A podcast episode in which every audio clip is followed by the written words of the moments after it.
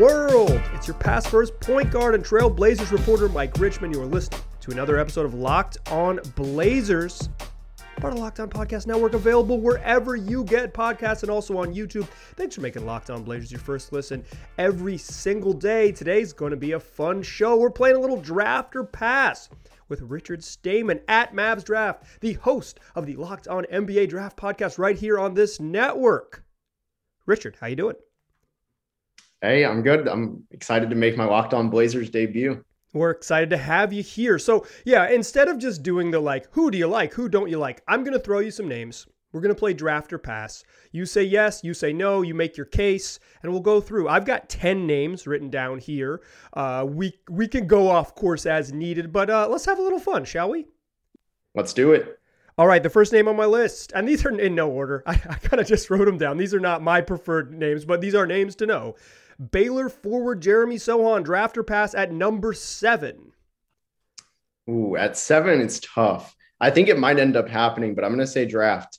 You know, I I got a little bit scorched for saying this in the past, but I think he's got some Ben Simmons traits to him with much less of an attitude concern. You look at six nine, can get to the rim, defend. I'd say take a chance. So I have heard him compared to Draymond Green and Ben Simmons, which that's kind of how draft comps work. you know, it's like it's it's weird to compare him to someone sort of like lower lower down the the tiers or whatever.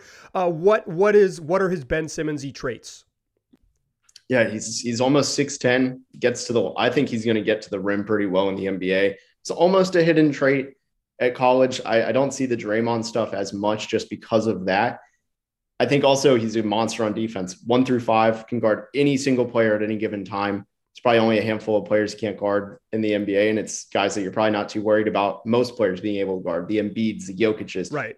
But for the most part, he can hold his own against you know good players. Is he your favorite defensive wing in this draft? No, that that actually that title goes to number one prospect on my board as I consider him a wing, uh, Jabari Smith. Right. Yeah, fair enough. Fair enough. That there's a reason some dudes are end up at the top of the draft, and we're talking the Blazers here at seven. Okay, next one on my list: draft or pass. Dyson Daniels, the G League Ignite. See, I should be consistent because him and Sochan are similar, and Dyson Daniels has more of a jump shot. But I'm going to say pass. I I just I worry he could be a Jarrett Culver 2.0. J- just because of the shooting, like what what concerns you? Yeah, I don't see athleticism in his game popping in the half court, especially. Same issue plagued Jarrett Culver. Couldn't blow by guys. And then his lack of shooting, it's just, it's not that, not very special, I would say at the least. It, it could be good, but early on, it's going to be bad. And if he goes to a team like Portland who needs him to be good early on, I think it could really hurt him. Yeah, I, have kind of compared him a little bit to Kyle Anderson. Obviously, you've been doing this full time for half a decade, and I started paying attention to the drafts in April. So maybe Jarrett Culver is a better comp than Kyle Anderson.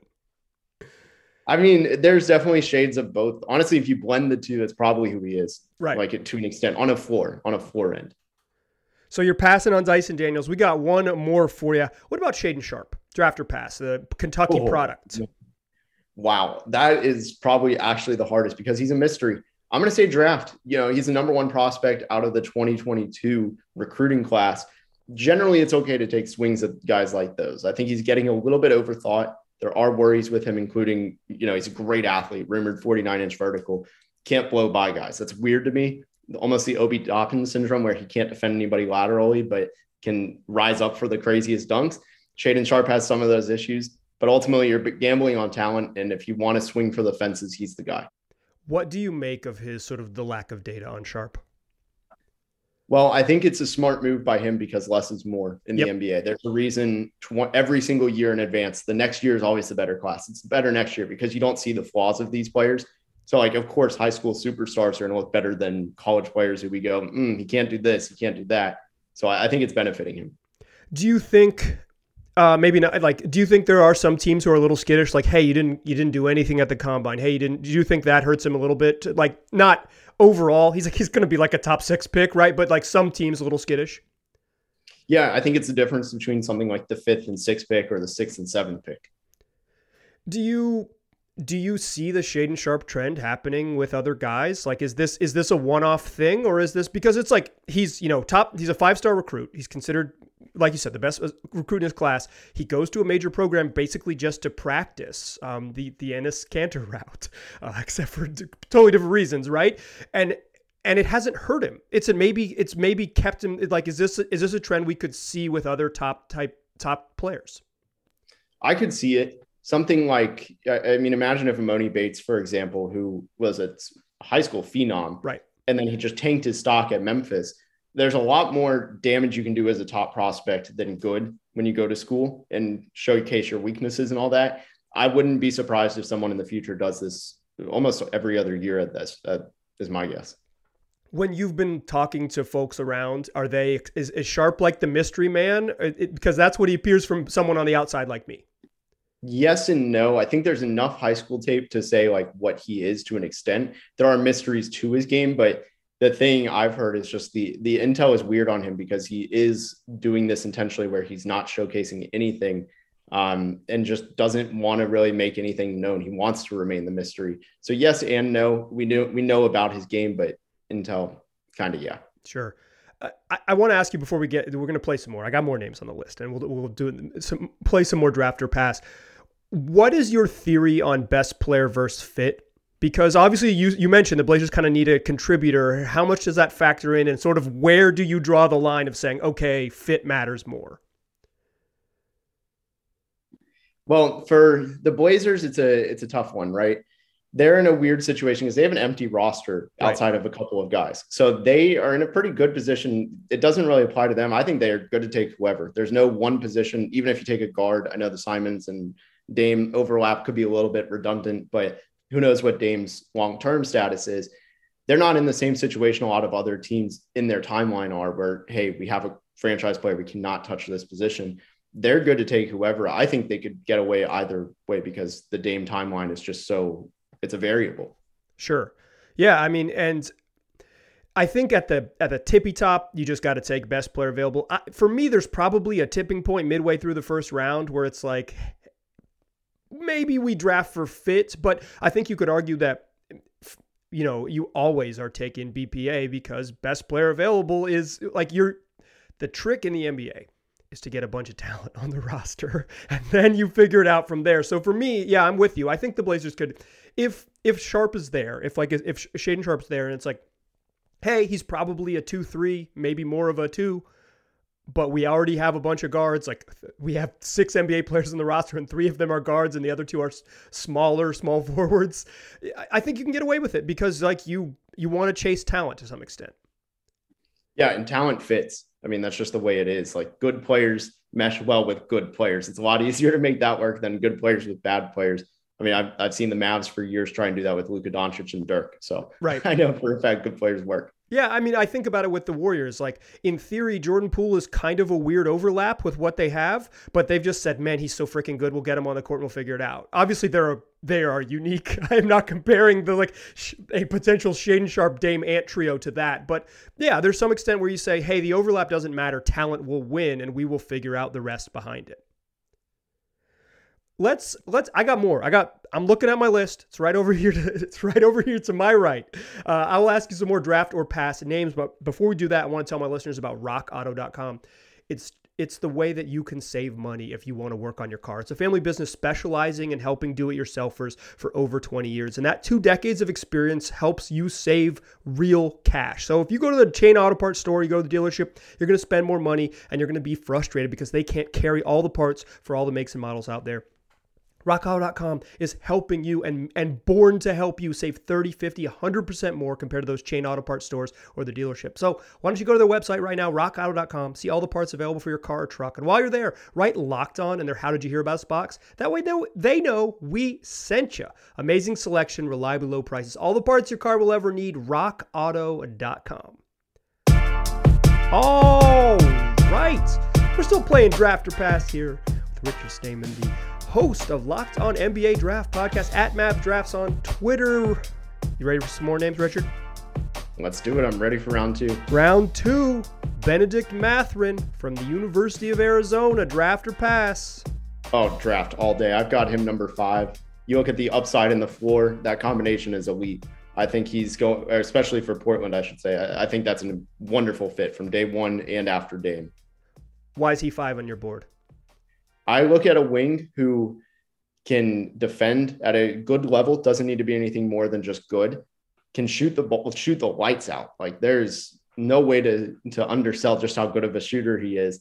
And also, I buy his ability to get to the rim. He's so quick; he doesn't need a ton of dribbling moves that he can just almost get there. And obviously, in the NBA, it's a little bit different from college. But you'll get that combination of defend, shoot, and slash. That's a that's a potential star. So who is, but like of the you pretty much everyone I've named so far, you've got Sharpe below Mathurin. I assume he's not up there at five. So you've got I assume the big your big three. We don't need to worry about the order. And Jaden Ivey at four. Do you have who else? Who do you have up there?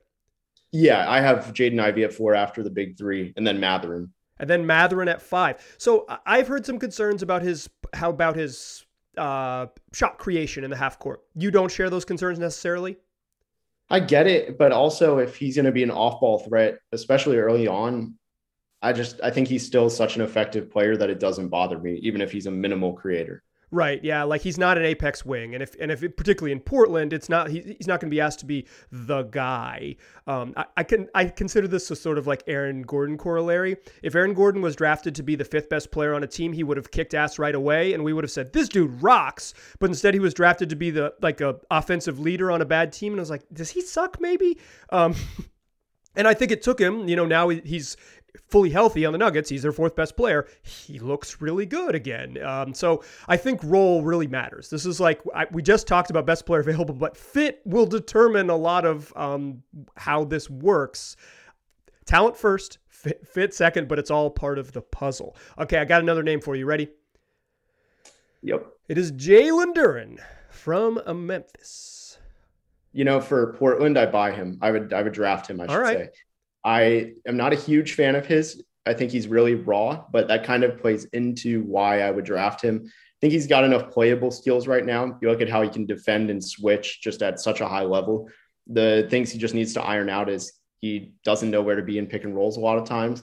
That does concern me. Could be a Memphis thing. And then offensively, he's just very, very limited to being at the rim. But ultimately, for Portland, you look at a partner next to Dame I think it's fine. He can also pass a little bit. It's not that far off from Nurkic.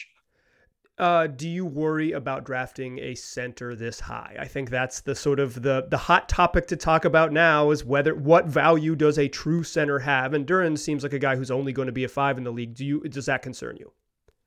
I'm naturally a little bit lower on centers at the top, but I think he's a good enough gamble. His upside is really good if he can start putting a lot of his skills together. I mean, he is a good passer and if he develops that, I mean, you're looking at a multiple assists per night off non handoffs. And I think something like that is worth investing in. He's almost an exception to the rule. Do you think he could start in the NBA? Like, do you do you project him? Obviously, a long term starter, but like, how how close is he to that? Close. Uh, it depends on what you're looking for. If you're looking for somebody to live at the rim, really on both ends, he starts. Would you rather have him or uh, Beef Stew? Oh, Jalen Duren. Right. I'm not. I'm not big on on Isaiah Stewart. All right, so this is not a this is not a pro beef stew podcast, but I, I think that's um like a limited offense, like guy with limited range offensive player. I, I I'm not a big beef stew guy either. I like his motor, but like uh, sort of the what we're going for for the modern NBA. I'm not sure that he fits that, but he can help. Like it's like it's the difference of being sort of like a top eight contributor and a top four contributor on, on teams. Um, I think that's kind of where we're drawing the line. Okay, next one for you on my list: AJ Griffin from Duke. Yeah, I'm definitely buying. He was a top, top prospect before his injuries in high school. I forget exactly what they were, but they were all lower body injuries. So a lot of his stuff looks rough. People call him one of the worst defenders in the draft, but you look at some of the minimal flashes he's had. I think he knows how to play defense. He has the body and the tools in theory to play defense. Really, just Matt, like the big difference maker is going to be how does his body hold up? I think there are concerns about the the injuries limiting the defense and limiting the shot creation. Obviously, you're banking on a guy who could really shoot it, and he's big, like really shoot it, and he's big. Those are skills that matter. Um, why are you maybe bullish on him developing in the areas that other people are concerned? The the shot creation and the defense. Yeah, the defense. Their plays. Uh, I am I'm always hesitant to throw superstars names into borderline top 10 picks names, but right. you look at the way there's been flashes throughout the season of how he navigated the screens, and it was almost identical to how Kawhi Leonard did it. I think he just, again, he knows how to play defense. His tools need to catch back up to him, but I think it's they will. And then the shot creation, he's going to be an off ball player in the NBA. You look at the catch and shoot is and just shooting ability is what he was known for. He was shooting 50% up until like mid February from three. And his ability to, to attack the closeouts he knows how to just explode to the rim that way. It was really evident in March Madness in almost every single game. I, I buy that. What position does he play in the pros? Probably you could squeeze him into a small ball four, uh, but primarily I'd say small forward. Small forward, yeah. So I've heard people talk float him as the idea, you know, long arms, big frame, that he could be a four in the league. I think if he's both forward spots, it's really intriguing. But I think there's concern that his speed makes him a small power forward as opposed to a true small forward. Um, and I, for me, just like again, I've said this a bunch, like I started my draft prep in April. I'm not. I'm, this isn't my. This isn't my cup of tea necessarily. Um, but like, he seems to be a guy who hurt himself uh, late, like in the tournament and, and and beyond. Do you were you higher on him? Has he has your perspective changed from when he was shooting like into the ACC season, shooting above fifty percent on like four attempts a game from three? Yeah, you're not wrong. Like he did, his stock did drop a little bit. I think it kind of came at the expense of Paolo's rising back up because they had opposites in a way. Uh, excuse me, AJ started off very slow to the year. He was recovering from the injury. Paolo started very hot. AJ started heating up in February. That's when Paolo got super cold. And then it just kept going. In March Madness, it flipped. I think there might be something to that.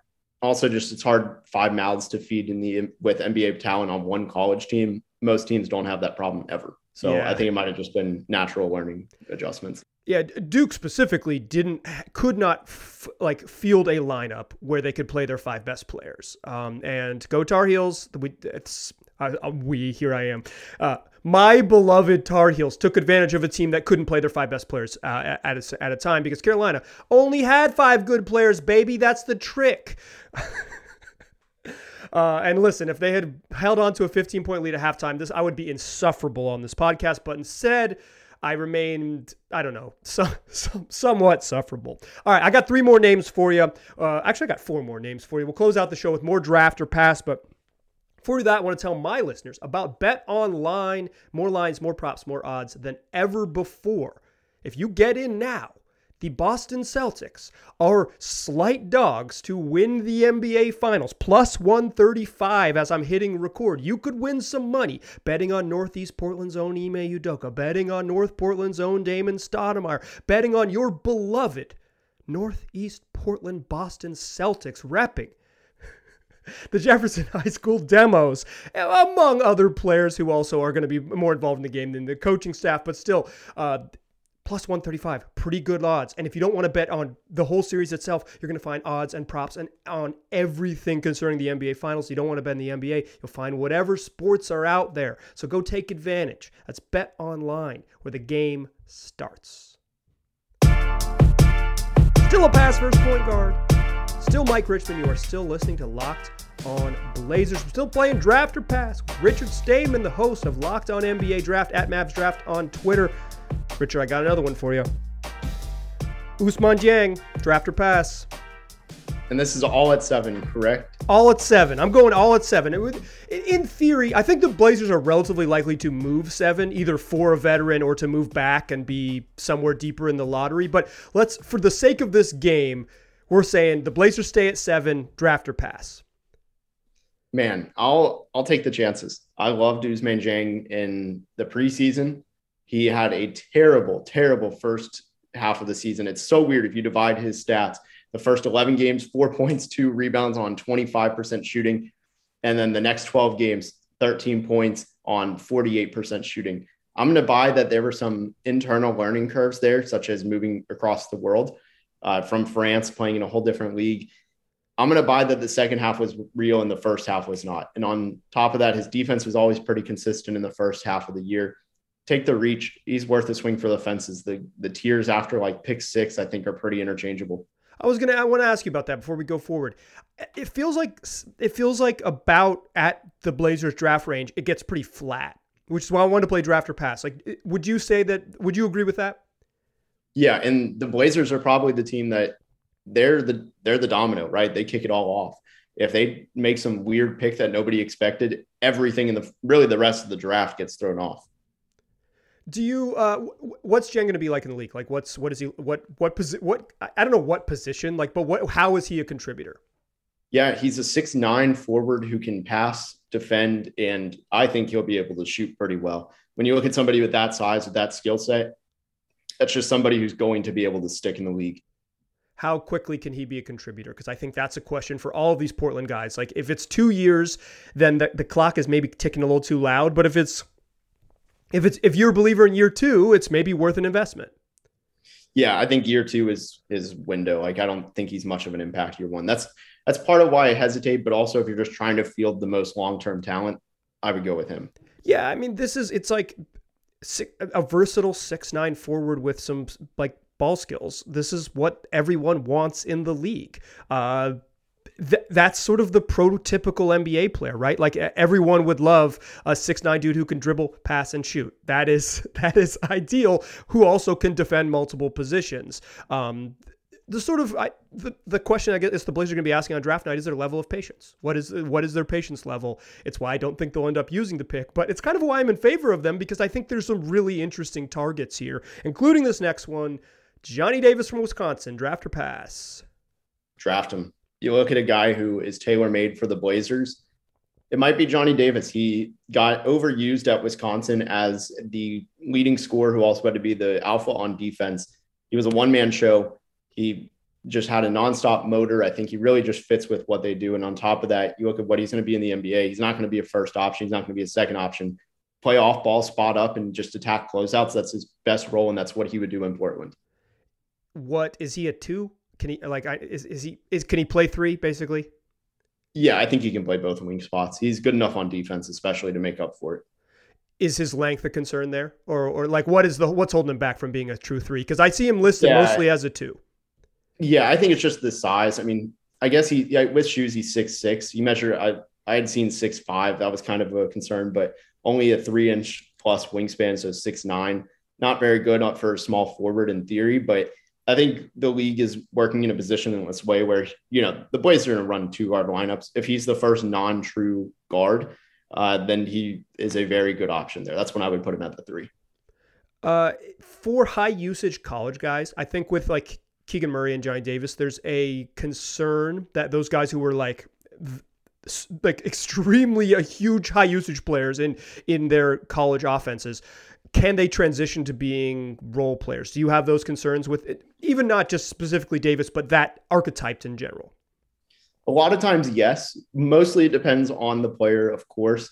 But i think when you look at for example the guys that portland's really in the mix for keegan murray johnny davis those two guys they're really their skill sets translate where they can do so many different things. It just depends on what the whole skill set is. You have to be able to do a lot for it to work. If you're just a scorer, there's going to be some issues. Right. It, it, but they seem to be a little bit of floor spacing. So let's just do Keegan Murray. Keegan Murray, draft or pass? Yeah, definitely draft. Uh, he's a guy who I flirted with putting in number five for my board. I'm all in on the guy. Yeah, he's old. He's 22. Doesn't really bother me. Hyper productive, low turnovers, plays great defense given the offensive role and how much he's running. I just don't see what doesn't translate. Yeah, I'm I'm I'm a big Keegan Murray believer. I think Keegan Murray is my ultimate pick for the Blazers. I'm I'm saving that one for its own podcast, but if you're listening now, I'm spoiling it for y'all. I think Keegan Murray would be my number one target. Probably followed by Mathurin. Like I think those are my I think those are my one two for the Blazers. Just thinking of fit and and early early production, early contributions. Um, it's you know I don't think you want to I don't think Keegan Murray you'd want him to be your starting power forward on the Blazers as a team that wants to be you know the fifth best team in the West. I don't think that's reasonable, but I think he could be pretty good early. Um, I this is the first one that I'm no hesitating. I think I'm hesitating on the other names I gave you. Keegan Murray on the board, smash smash the draft button. Yeah. Uh, okay, I got I got a couple others. Tari Eason LSU. You know, in terms of raw talent, you draft him uh, in terms of if you're trying to win now, I actually I wouldn't. I think he's got some fatal flaws. I love his talent. I think he's one of the most skilled players in the in the draft. But there's two things that kill him: the left hand. He is very reluctant to go left or finish left. It's worrisome. And then on top of that, I mean, this is just what I've heard from workouts. The basketball IQ is just not on display. There was a workout he had with a team in the teens. He was the only first round prospect, arguably the only draftable prospect in that workout. And he was one of the worst players because he just couldn't make good decisions. And it, it was really rough. So I don't think he's an option at seven. This is one of those workouts don't matter unless they do type of things. Like they're it's mostly meaningless, but if you, you can tank a workout enough to hurt your draft stock a little bit, certainly with individual teams. Um, would would you agree that workout season is kind of like how much stock do you think when you talk to teams and talk to folks around the league that that teams put into like work this pre-draft workout season? Yeah, I don't think it shapes their board a ton. I think it does stuff for tiebreakers, right? If you're looking, and you also want to see the extremes, like the motor, for example. Like like like I said, this one was a, a workout not only probably past his range, but also a, a, workout where he was the only person in his range. So wouldn't he want to try harder? Those kind of things. I think red flags coming out is really where workouts matter more than hey he was great. Unless you're a second round prospect, then it kind of flips. But yeah, it, it's the extremes are the only thing that matter in a workout to me. Yeah, I know for um, uh, for the Blazers back in the day. They had Justin Jackson came in and they brought every, Paul Allen was there. They brought everybody in, right? They they like it. It was we walked into the gym and the whole ship was there. The whole freaking pirate ship, the whole crew was was was there, and they didn't even touch him. They they gave him a second round grade. They were like he was so bad in one workout that they were like, and they really thought he was the guy. And he was so bad in that particular workout that it was like, but no way. And obviously, um, my beloved Justin Jackson didn't didn't really pan out as an NBA player, but you know, still got a trophy. All right, one more name for you. One more name for you. Mark Williams of Duke, big man, center from Duke. Well, if I may just address one thing, Justin yeah. Jackson, man, whatever they saw was 100% right. But with Mark Williams, I would not take him at seven. Uh, there's concerns enough that I have about taking him I, I, think he's worth a pick around like 13 or 15. You look at that Charlotte pick, not only do they need centers, but that's a whole different issue, but that's his range. Seven's way too early for me. Unless Jalen Duren, unless you're that desperate, Jalen Duren is gone and you're like, all right, we need a center. Like that is clearly the biggest hole. Nurkic is walking, something like that right. comes out. Maybe, but at that point you trade back because I worry about Mark Williams. Yes, he can block any shot near the rim. Yes, he can finish anything. His standing reach is only a couple inches shorter than the rim. Yeah. Fine. But my worry with him is the perimeter defense. I think he's going to be played off the floor, especially come playoffs. He is going to be a very strong candidate to be played off the floor. Yeah, I think that's the big like this is where we get up against the centers thing, right? Is like it in if you need nine minutes of guarding another giant person, you probably couldn't draft a better player, right? Like he's he can he's going to be able to hold his own in the post. He's incredible around the rim. Um, you know, he was really good for Duke, even freshman year. Is really good. I think he was the best player on that team. Um, that's right, hater. Um, like he was like I, he was really really good his freshman year, and he was better in year two. Uh, but yeah, I, I think there's some concerns. Even a seven two dude is like at some point teams are going to space you out. Like that's just the way the league is going. Um, and I think I think there's some real um, I think there's some concern there. Seven I think is too high for him. I, I kind of project him as a long term NBA player, but I'm not sure that he's um, you know it's a, if you're picking in the top ten, you really want a, a long term starter in the league. You want someone who's like a long term contributor. Uh, obviously, plenty of misses. You can just go look at the history of the seventh pick. Uh, a lot of folks that didn't pan out as that, but like that's what you're. If you, the Blazers haven't picked in the top ten many times, and and typically they have. These are where they found their foundational pieces. This is a big opportunity for them, and I think for me, Williams isn't worth the risk. Yeah, I agree with that. And this is also the new regimes. Is it their first or second? First, yeah. Yeah. Yeah. And that'll also be big too. We'll learn a lot about them.